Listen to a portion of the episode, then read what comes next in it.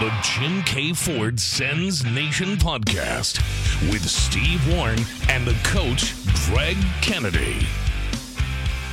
Ladies and gentlemen, welcome to another episode. In this segment, we want to talk about the top six forwards, the hockey news, the mothership. I'm the site editor of the Sens site, but the mothership, the main site, they have high hopes for the Ottawa Senators for the coming year, Greg. They voted the Sens the uh, top five. Their top six forwards are in the top five in the NHL. That is how the NHL world, not just uh, the city of Ottawa and its hockey fan base and media, think about the Ottawa Senators top six. That's how, uh, yeah, the hockey world is looking at this team. The secret, I think, is uh, is no longer a secret. The word is out on the Sens. They have some really high end forwards up front. Do you think though they're that good that they uh, that they should crack the top five overall in the NHL? I certainly think so. I mean, we we talked about this last year that the top six we thought last year's top six was was right up there around the NHL, and I think this year is no different. Uh, yeah, okay, you lost uh, you lost one guy, but you gained another guy. I don't know that there's all that much of a drop off here. If Tarasenko's going to produce anywhere near anywhere near the level, uh, I think yeah, yeah, it's it's a top. Don't you think it's a top five? I mean, it's a case of, you know, you really have to do your due diligence and go through, you know, every team in the league. But I have a hard, I, I, you know, I mean, yeah. how can you not be excited about the top six they have uh, as it lies right now? Now, it could all change with the Josh Norris factor, of course. Yeah. Maybe Tarasenko doesn't, you know, maybe this is the year he decides to drop off a cliff.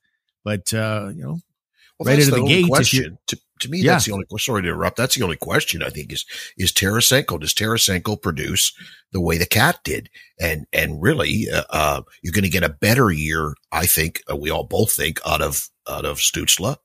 Tkachuk is Tkachuk. There's no problem there. Maybe Claude Giroux slips a little bit, but he's still a top six forward in this league. There's no question about that. Batherson's got to be better this year.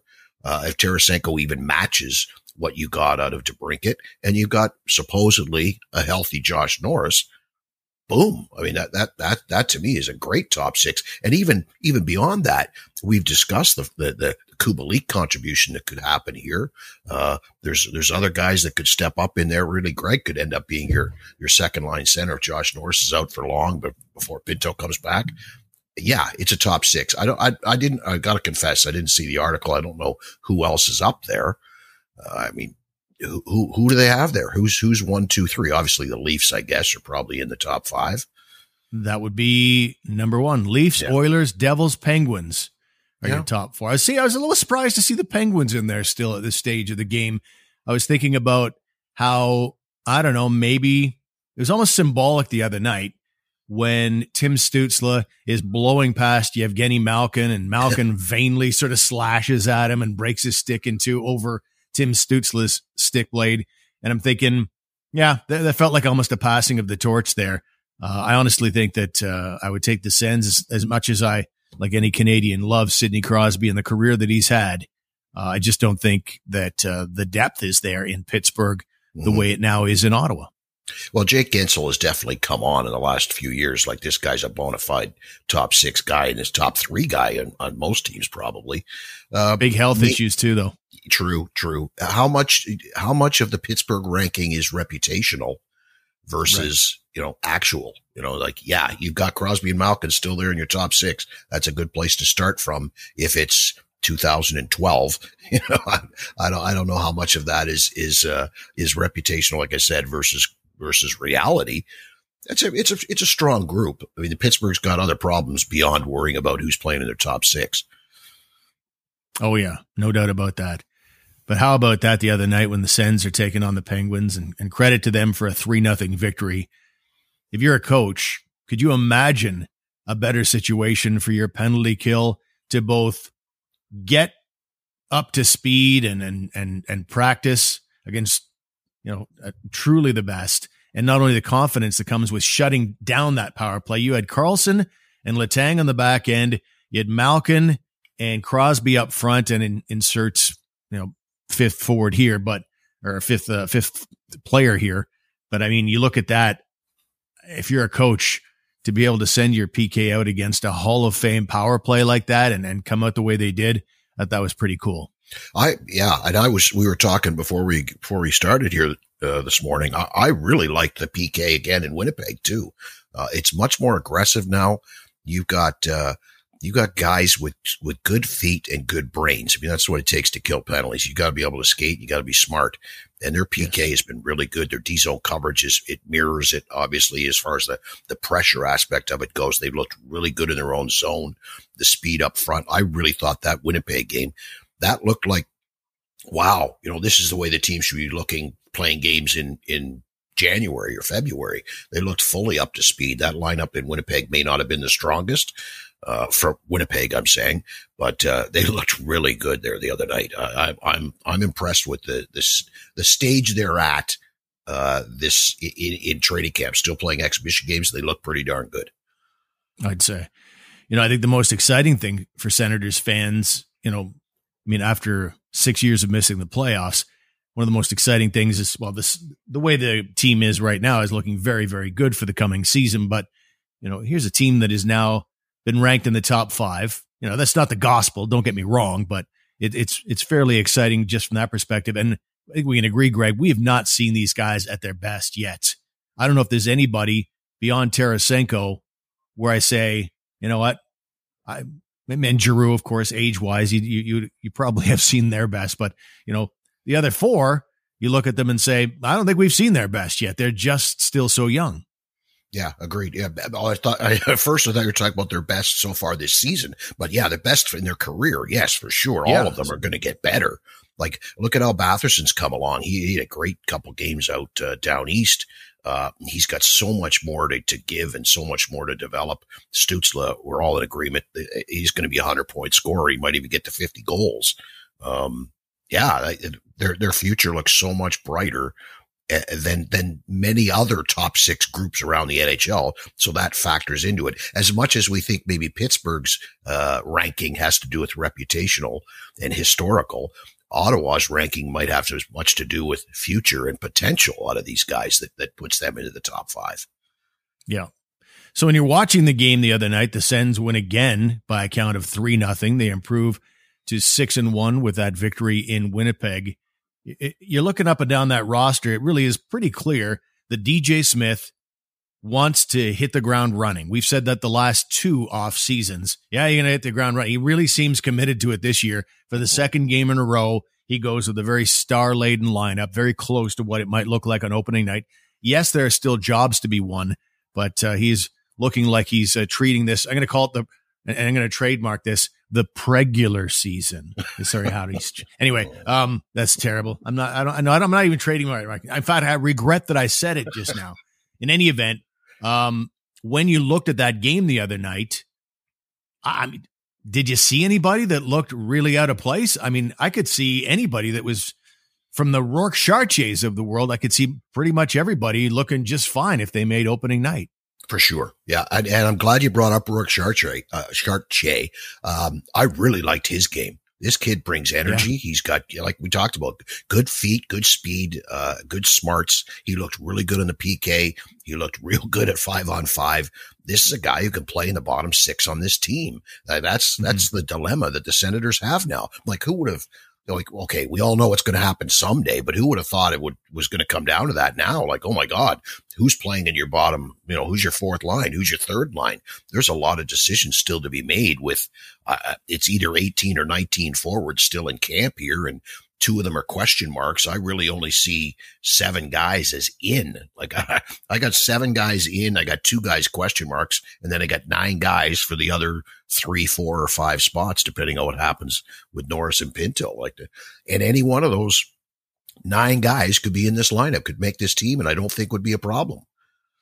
Okay, as we are about to hit break here, yes. put your coaching hat on for us. If you had to pick right now What's your bottom six right now? just make your best guess. It doesn't have to be carved in stone. I'm just saying, as as of now, what Greg Kennedy would do if you have to have opening night tonight.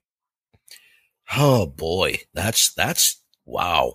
No, well, do I have Norris and Pinto or don't I? That's the yeah. Know. Let's put them in. Just go ahead and put them in. Let's assume that they're okay, going to be so, good to go. So if Norris and Pinto are in, that makes a top nine. So you're really only okay. Who's the who's the bottom three or four? Um, I think that if, if those two are in, then I think that spells the end for Ridley Greig. There's no need to keep him here. Let's get him some development time. Um, I, I, I thought Parker Kelly finally played a half decent game in Winnipeg, but I don't know that that he's played well enough now that uh, other guys have passed him. I think so. I'm looking at at Järventie and Smejkal. I really like both of them, um, and I've liked and I've liked Chartier.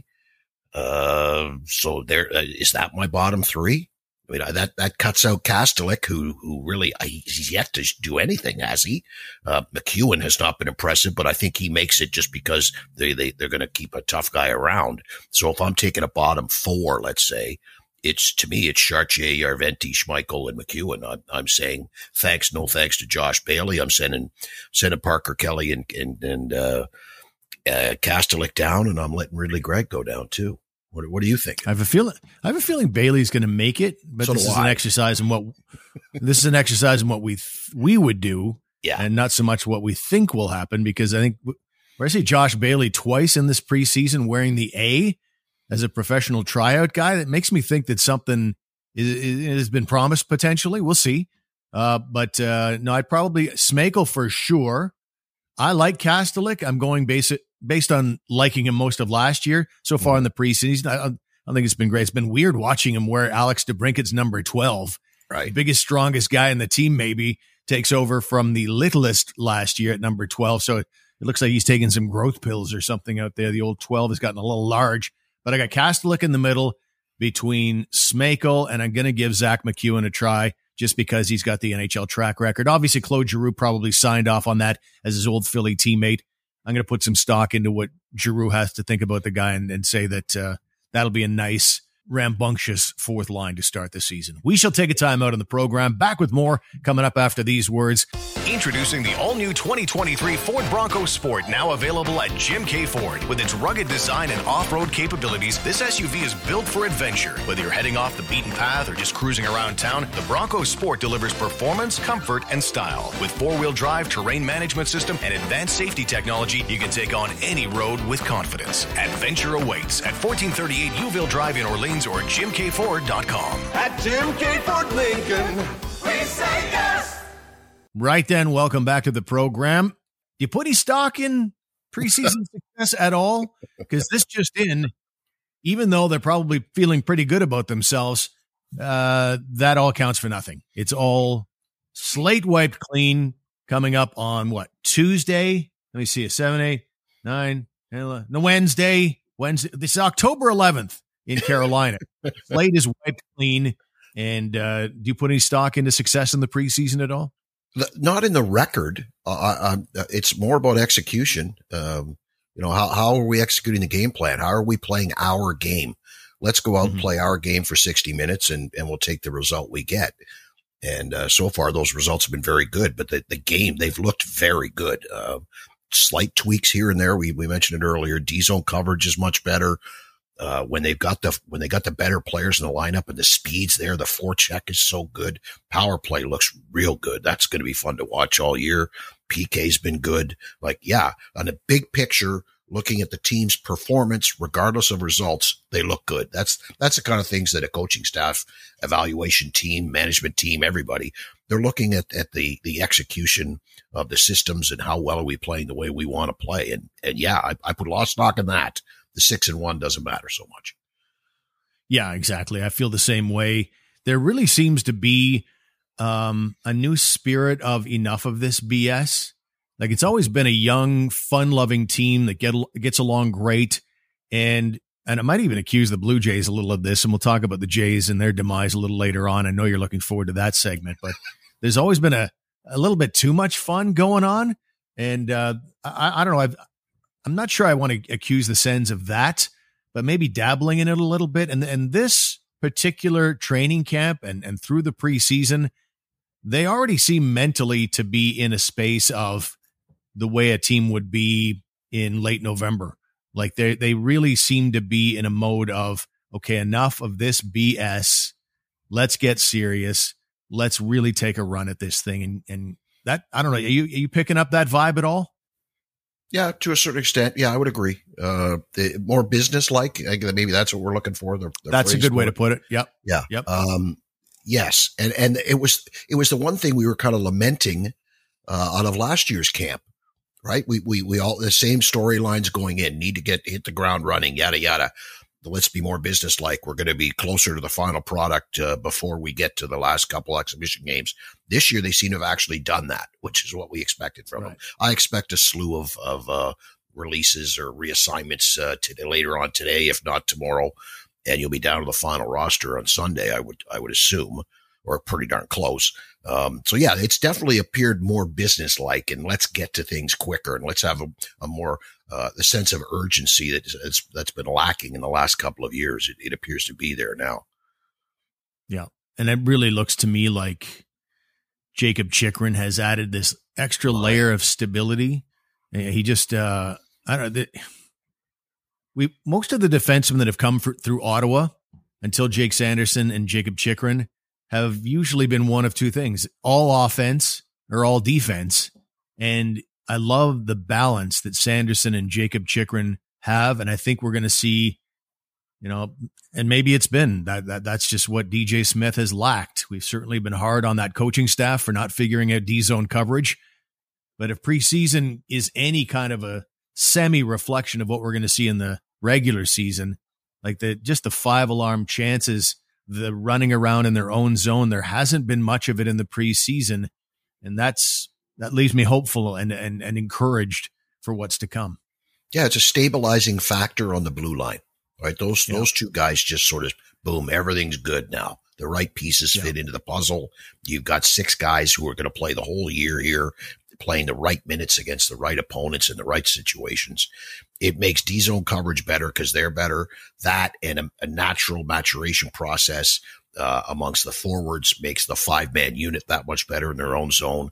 I don't think that either Chychrun or Sanderson is necessarily going to be a, a top five scoring defenseman in the NHL, but that's fine. You don't need that. They're going to bring you a, a decent number of offensive points production wise, but it's so much more on the other end that they stabilize things. You've got a top four that actually looks like a top four on the blue line that could play elsewhere in the NHL and be a top four defenseman instead of placeholders and fillers and seat filler guys. You've, you've actually got six defensemen now who belong here.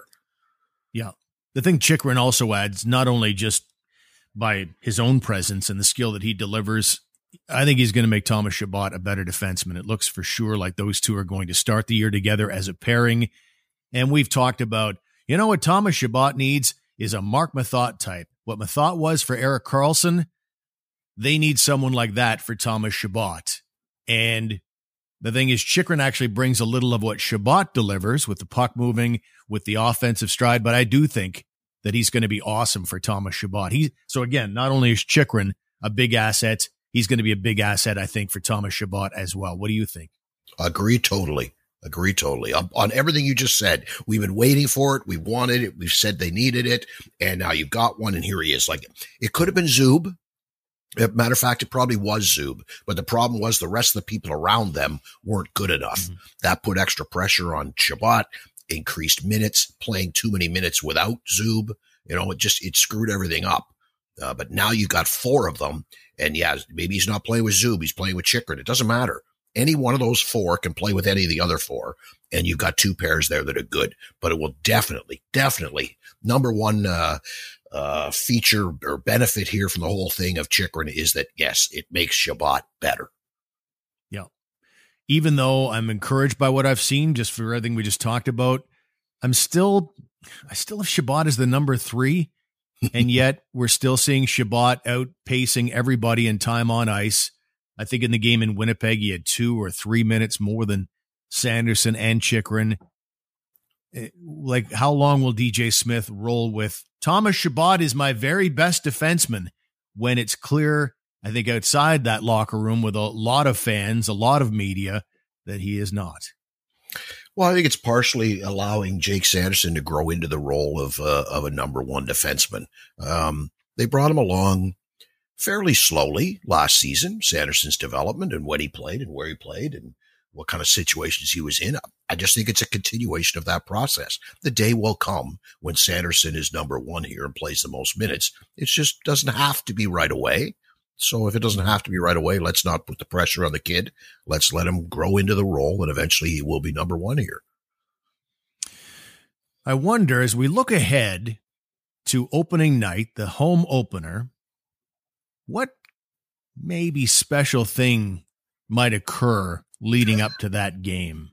Because oh. I think I'm going to guess you're probably on the same page if you give it some thought.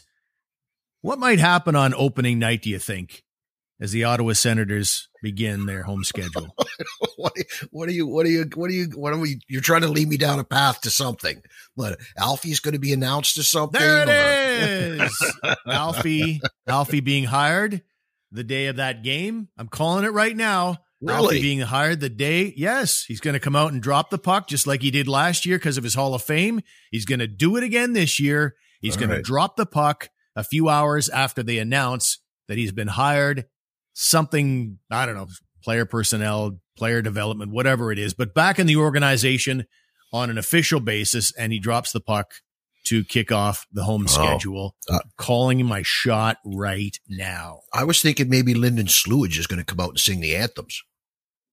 Man, you are hiring Lyndon Slewidge. wow.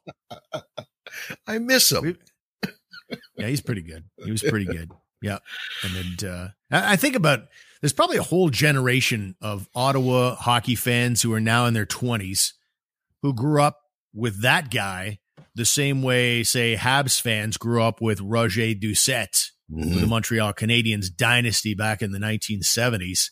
So, yeah, I think it would be a pretty popular thing. I'm not, I'm not sure what, you know, what his health status is, what's going on with him, or you know, but it's it's not a bad thought because since Michael Andlauer took over this team, everything's been about mending fences and bringing back what was once good. I'm all in. I'm all in. Bring back Lyndon Slewidge. Bring back Alfie. I'm in. Bring back Alanis. Oh, that'd be cool. uh, they could do a duet. Alanis. She, of course, did the very first game ever for the Sens, and little Lyndon Slewidge. A little duet. I don't mind that. Uh, we'll take a time out of the program. When we come back, we'll get into the Jays' demise, and we'll also talk about the Shane Pinto dialogue. Is it maybe getting out of control? We'll get to it after these words.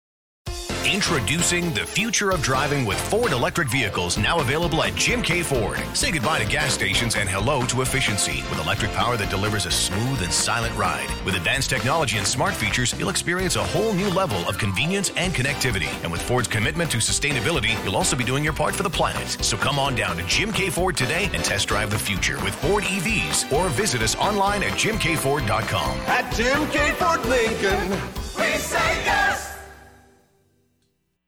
Did you have a chance to see Connor Bedard's penalty shot last night? Like that was, or was, I don't know, it was a shootout. Sorry, not a penalty shot, but it, that was interesting because you know the way it finishes. Yeah, he ends up on his butt, or no, he lurches forward. But I mean, even even a blooper by Connor Bedard is filled with skill. He made like about a million head fakes and bobs and weaves and stick fakes, and and then oh, he just falls and doesn't get a Oops. shot away. and it was Marc Andre Fleury that comes by after he falls on his butt and the puck goes back the other direction, kind of taps him on the shin pads, like, nice try, kid. Uh, but like I say, even even his uh, foibles look pretty damn good at the end of the day. Yeah, he's he, he's a bit of a player, as they say, Steve. He's a player. I like the Taylor oh, yeah. Hall. Uh, Taylor Hall scored on a breakaway on Fleury earlier in the game, made a nice move on his uh, breakaway Beautiful. goal. Yeah, yeah. yeah, and we should give some love to Claude Giroux for his breakaway goal yeah. the other night as well. Like how many how many ways does Claude Giroux have to beat you? There's a guy you remember it was the last year where he just winds up with a big old slap shot from the high slot on a breakaway and scored. Uh, he of course has almost mastered the Datsyuk move, which we haven't seen in a. I don't know if I've seen him do the Datsyuk move in Ottawa yet or try it even, but he I've seen him do that in Philadelphia. It's awesome. And then he had this neat little looks like I'm going to go backhand, and then last second cut to far side yeah. and, and tuck it in on, on the right post. I mean, he's got a lot of ways to beat you on a breakaway, doesn't he? He's a he's a very talented hockey player. That's what they call the Nieuwendyk. Joey Nieuwendyk used to do that move a lot. I've never heard it called the Nieuwendyk. Okay, yeah, that's good that it's got a name. Yeah. Um, Shane Pinto. Yeah. I'm sure we're we're getting to a stage. I think I was thinking about this the other day, and I've written a lot about this, and obviously I've talked about it. Shane Pinto, and it's not a holdout, obviously. Uh, I'm old enough to, we're both old enough to remember when there are actual holdouts. This is a guy that doesn't have a contract and, and is waiting for one and feels like the apparent one year, $1 million deal that the Sens are offering is really not market value for him. And he's right, but the Sens are up against it. So they kind of need him to help them out a little bit here yeah. if they're going to, you know, get this dance done. At the same time, I, I realized this week that we've now moved to a point where the angst and concern over Shane Pinto being re-signed is is no longer in line with the guy's actual value to the Ottawa Senators. Like I'm encouraged by his ceiling and he's going to get better. I am, but end of the day, I mean, I didn't see a player like I, I and I, this is going to sound like I'm ripping the kid and I don't like him. No, I do like him and I do want to see the Senators re-sign him, obviously. But I think we maybe need to dial back the level of outcry over, oh my God, we've got to get this guy signed. I don't think it's going to be that big a deal. It's a it's it's important, but it's not going to be a make or break thing the way Josh Norris will be. Yeah, and it's it's not like he kept getting lumped in with Trevor Zegras and Jamie Drysdale. Like it's it's nowhere near that level. Um, I'm sorry, folks. Yes, he scored 20 goals, but he didn't score those 20 goals as the third line center. He got a lot of power play time. Remember him on the bumper play and getting one timers off in the slot passes from Giroux on the power play. He played up in the lineup for a lot of the year. There were times when he was up in the lineup and didn't look all that good. Maybe he's not quite ready to be there yet. Of course not, because he's still too young. Um, he's the third line center. Yes, he scored 20 goals, but he's still the third line center and he's just a kid and he's a kid with no leverage in this situation. And he's starting to get put on a yeah, like people are over evaluating what he is and what his contribution can be. I think a lot of that has to do with the fact that there's no Josh Norris. Like if we had gone through all these exhibition games with Josh Norris playing in the two hole and and kind of looking at different guys filling in in Pinto's slot on the third line, you'd be okay watching Rock, Rock Chartier or watching even Järventie playing some center or Ridley Greig or whoever. There wouldn't be quite so much angst over this whole thing. It, it comes down to the fact that Norris isn't here, so that I think plays into it. It makes him seem like he's he's far more important or far more bigger piece than he probably is at this point. Yep. And to reset, both the coach and I feel really good about Shane Pinto as a player. We're just talking about where things stand right now as far as people's concern over his re-signing or not. That's uh, let's keep that perspective. I don't want to get any emails. And by the way, you can email us sensnationhockey at outlook.com. Um, but I don't want to see any emails saying, you guys hate Shane Pinto. I hate you guys. No, no, we're not saying that at all. We're just saying that the, uh, the outcry has gotten a little loud yeah. for where, what, what the player's value is. That's all. Do, do you want to give him Colin White's contract? Do you want, do you want that to happen here? No, like, you know, be careful what you wish for. Like people out there saying, he, you know, you need to lock him in and you need to get this. No, no, no, relax, stay calm. I agree. Two million, two and a half million. Okay. Let's not get carried away and end up with another contract that someday we might have to get rid of. I'm not saying that's going to happen either, but the, the way that happens is when you overpay in the beginning, you, you, you overvalue something and let's not get carried away. That, that's part of the problem here is that the senators see him right now as the third line center and they want to pay him as such. He wants to be paid differently. Uh, I get that side of it too, but he really is, when it comes right down to it, he's the third line center and he's not in camp. Okay, fine. We can probably fix that. But again, it comes down to the question of Josh Norris earlier we talked about the Sens top six, and if everything goes well, that's a pretty good third line. If it ends up being Shane Pinto between Kubalik and Matthew or yeah, Matthew Joseph, like that's a better than average third line. So maybe there is an opportunity, even though he is a third liner, to uh, to maintain or maybe even increase where he was. So, um, yeah, I, you want to get him signed is the bottom line, but mm-hmm. uh, and I think I think the dialogue has now gone way overboard. Maybe just because there's not that not, not that many jobs to be won here, and that's certainly a big one. And with Josh Norris being potentially dinged up, you'd like to have Shane Pinto around quite ideally. I want to ask you about makeup of of of lines and things here in 2023. We all agree that fighting is down. It's not as important as it once was. It may never have been the deterrent we think it is. Um, so if we're if we're thinking in those terms, a softer, gentler National Hockey League, does the fourth line really need to be wrecking ball here in 2023? Or could you maybe go with just energy, speed guys who do have some skill because the Senators do have some level of depth in that area. And so maybe instead of a Zach MacEwen or a Mark Kastelic, you're potentially looking at guys that can contribute offensively a little more. Yeah, I see your point, and uh, you, you, and it is a good one. Like you don't necessarily have to have a crash and bang fourth line, but you do need a couple of those guys in your lineup, regardless, one way or another, whether they're playing defense or playing the top line or playing in the fourth line. You need at least two or three guys that can that can step up in a physical night when when when required. So yes, uh, um, I wouldn't have a problem with with a fourth line that's all skill guys except within that skill, they better be able to to muck and grind and and and bring some some energy too, right? Like the bottom line is, I put my fourth line on the ice. Ideally, at the end of the night, they've played seven minutes, eight minutes. They didn't get scored on. If they score, it's a bonus. That's that's what you're looking for. So, regard what what type of player that has to be probably doesn't factor in as much as as you think it does, because really the bottom line is, did they come out even on the game? Okay, good. All right. We mentioned at the outset of the show that uh, the Blue Jays are done. Mm-hmm. They went uh, quietly into that good night, gentle into that good night, I guess is a Shakespearean term. I think it's Shakespeare. Uh, they lose two straight. They're gone. And I know you've got some angst. You have some things you need to get off your chest before the program ends as the Jays season comes to a close.